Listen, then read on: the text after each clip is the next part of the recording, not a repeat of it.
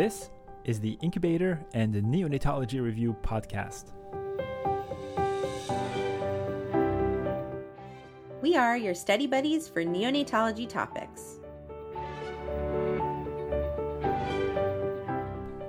I'm Dr. Ben Courchia.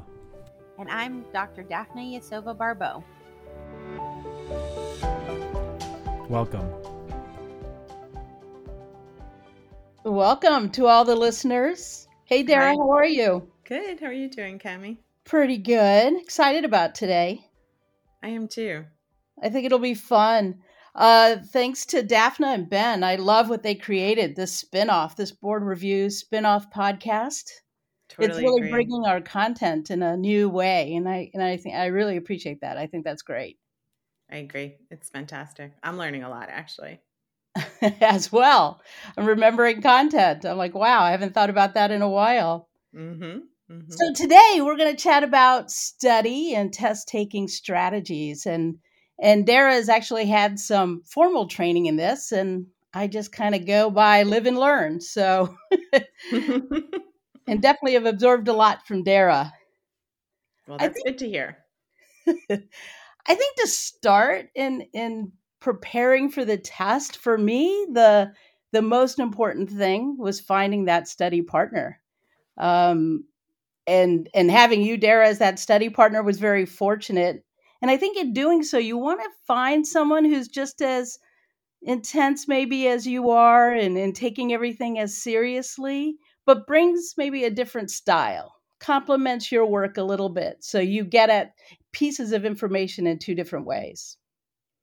I agree. And I think that's why you and I work so well together. We're both similar in that we're thorough and detail oriented, maybe just a little bit type A.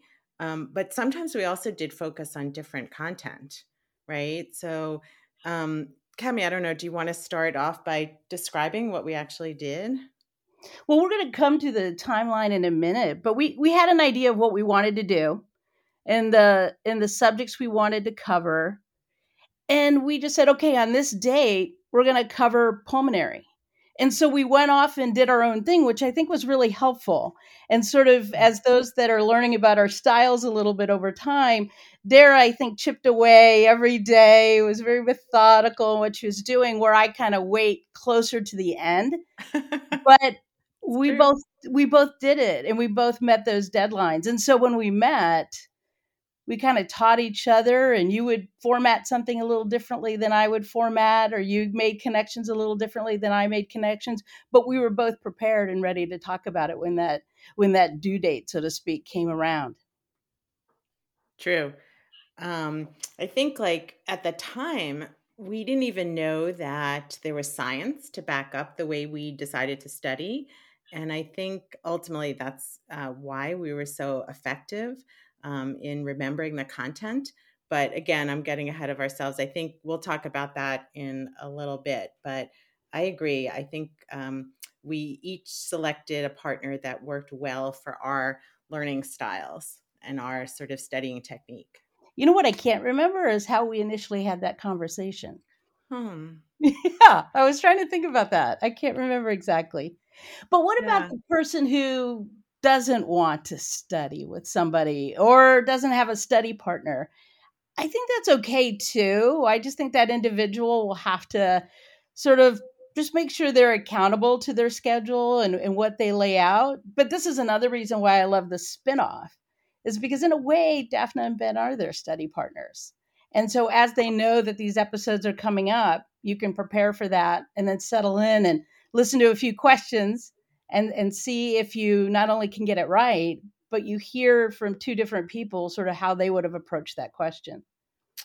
Yeah, I love that, Cami. I think I didn't um, correlate that with, uh, you know, sort of studying solo and having this podcast. Um, but I agree with you. I was never one who actually had a partner in studying. And to be honest, I think you might have been the first one um, that I studied for a test for because I was always kind of nervous that the person, um, you know, I'd feel like kind of dumb studying with them and, and they would know how little I, you know, they'd learn how little I knew. Um, but you sort of made it feel comfortable and i realized that we each knew different material and that made me you know sort of continue keeping my confidence up. But I agree with you. Ben and daphna could be your partners when you're yeah, studying now. Absolutely. Yeah. Um, I think also uh, an early step is to think about your study resources and starting with a good textbook. And I remember that was one of our first steps that we decided to do. Um, and I know at the time, right, when we studied, there wasn't really any review book for the neonatology boards. So we um, looked around initially for a good general neonatology mm-hmm. textbook. And we took the approach that I recommend when fellows ask, ask me for what textbook they should purchase for studying and for training in general.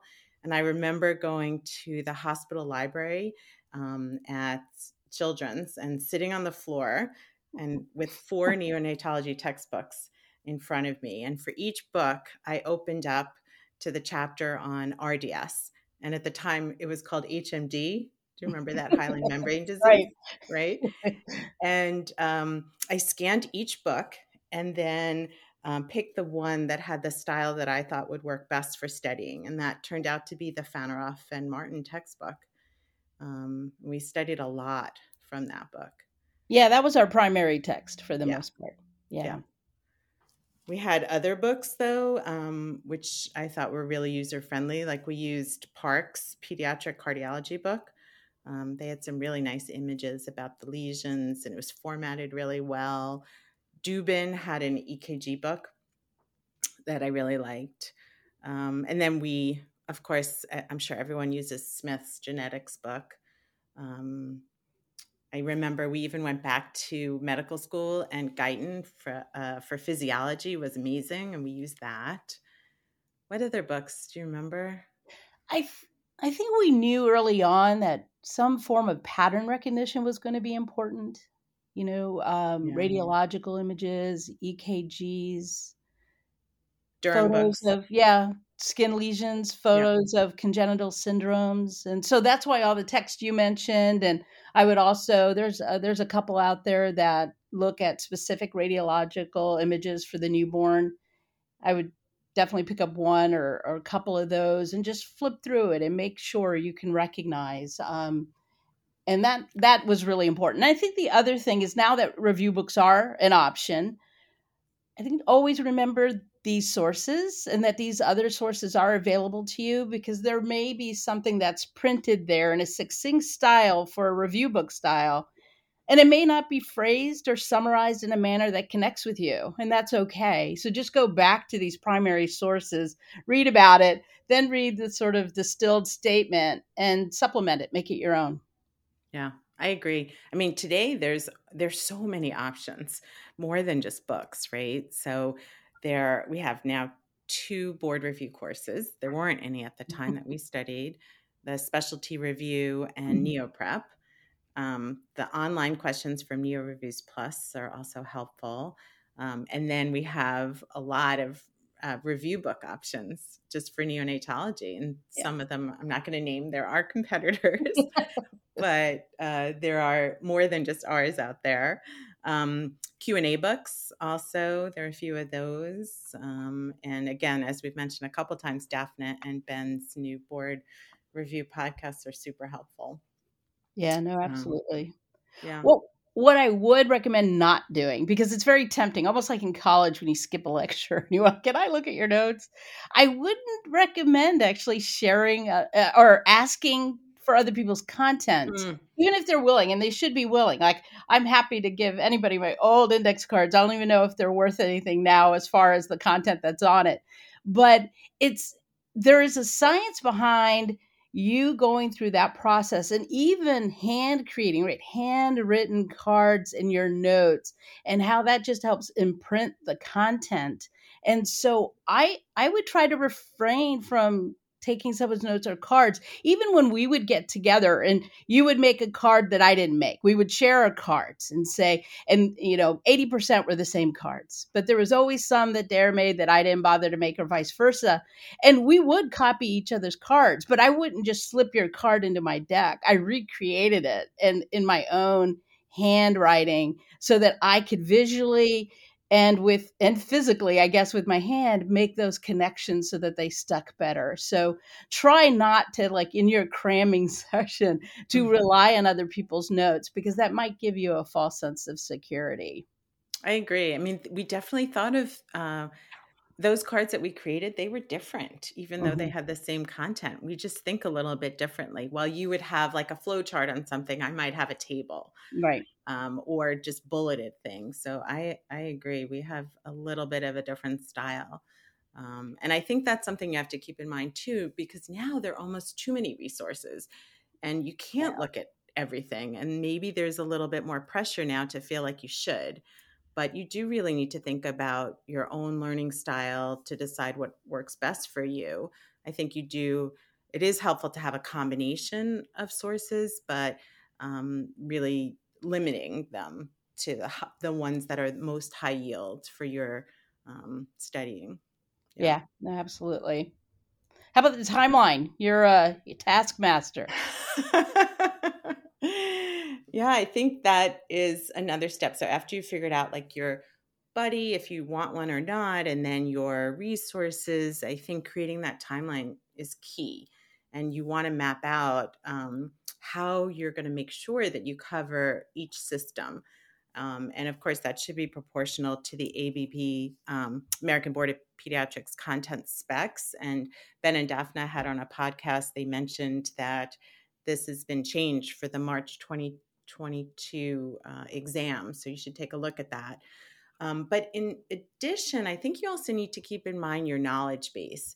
And it's not really this one room schoolhouse approach. So, for example, Cami, I think if we were to study today, I don't think you would need to study GI or nutrition that much. and I think I would focus less on MFM and cardiology. right so right you, you do need to fine tune it. Um, and, uh, you know, obviously, when you're looking at your timeline, you also need to take into account your service, your call schedule, family responsibilities. Um, and you, you should also have some flexibility that you build in on the back end because you may need more time for a certain topic. Um, and I remember, I can't remember which topic it was, but I remember I wasn't sticking to our timeline. It's very frustrating because there was a topic that I needed a little bit more time in. And you do have, but it was helpful to know that we had that back end flexibility built in. Um, and nowadays, especially with COVID, you never know whether you'll need to do more Yes. coverage or, No. um, you know, so it's, it is important to keep that in mind. I know, so unpredictable right now. I agree. I don't think I have much more to add to the timeline in general. It just like having a partner, it helps with the accountability. And again, allow if you do have a partner, even yourself, kind of like you said, forgive yourself for life. It happens, and and I, I think being strict on your partner and how they get to the content doesn't really make sense either. Just that you you you have a path and a timeline to follow, and try to Mm, have fun with it and learn from each other. yeah. Was I a difficult taskmaster, Cami? Was I really pushing you on the timeline? I can envision myself doing that. I should have known because uh, then I would have been prepared for our, our writing our books together. and you got worse though, but I still Well- love you, Dara. oh, excuse me. It could have been that you got worse as right, well. right, right, right. Maybe I got worse. Well, I I re-emphasize. It doesn't matter how you get there, as long as you get there, show some accountability. You know, let let the styles complement each other. right. I mean, for the listeners out there, we the two of us have very different styles in the sense that I am ahead of schedule usually, and I'm always on time, and um, and Cami is sort of like using every possible last minute to, and she'll get there and finish the material, whatever, whether writing a book or studying together. But for me, who's sort of done things a lot earlier, it could be a little frustrating. Well, Dara was great. Dara, you know, she would announce her progress as if somehow that was going to motivate me. So she'll stop by the office and said, "I just created twenty cardiology cards," and I'm like, "Okay, you know, I've done zero. I just created another 20 the next day. I'm like, okay, I'll have my 100 too come Friday. So just settle down. So Right. anyway, it Yeah. works. It did. It did. I still wish I could remember exactly how we got together. uh, to study. Yeah. Yeah. I, All right. Yeah. So long ago. I don't know. Well, that's we'll setting it up. Maybe maybe the next segment we can talk about how do you get to retain the material? How do you get it to stick in your head? Excellent. Actually, can I add one more thing before we hold um, take a break for a second? Um, I think it's when you're studying. Also, I think it's important to focus on one system. I think you did this too, Cami, right? Where um, in so you read everything, let's say on pulmonary, and then you do all the pulmonary questions, and then you listen to the pulmonary podcast And I think the reason why that's most helpful or a good potential approach for people is that it helps you retain the material and also take a deeper dive um, into you know sort of learning that content i don't know is that something that you did as well Yeah, I, I think there is something about sticking to a subject, but maybe that back end time that you talked about, there's also a value of mixing it up, right? Sometimes you may get things right because you're on that track, but your questions are going to come at you all from different systems. So maybe the back end, you start mixing things up, shuffling your cards. Yeah. All right. Thank you for listening to this episode of the Incubator and Neonatology Review podcast. If you like our show, please leave us a review on Apple Podcast or Spotify. We would love to hear from you, so please feel free to reach out to Daphna and I via email by sending your messages to nicupodcast at gmail.com. You can also message the show on Twitter at nicupodcast. Thanks again for listening and see you next time. This podcast is intended to be purely for entertainment and informational purposes and should not be construed as medical advice. If you have any medical concerns, please see your primary care practitioner. Thank you.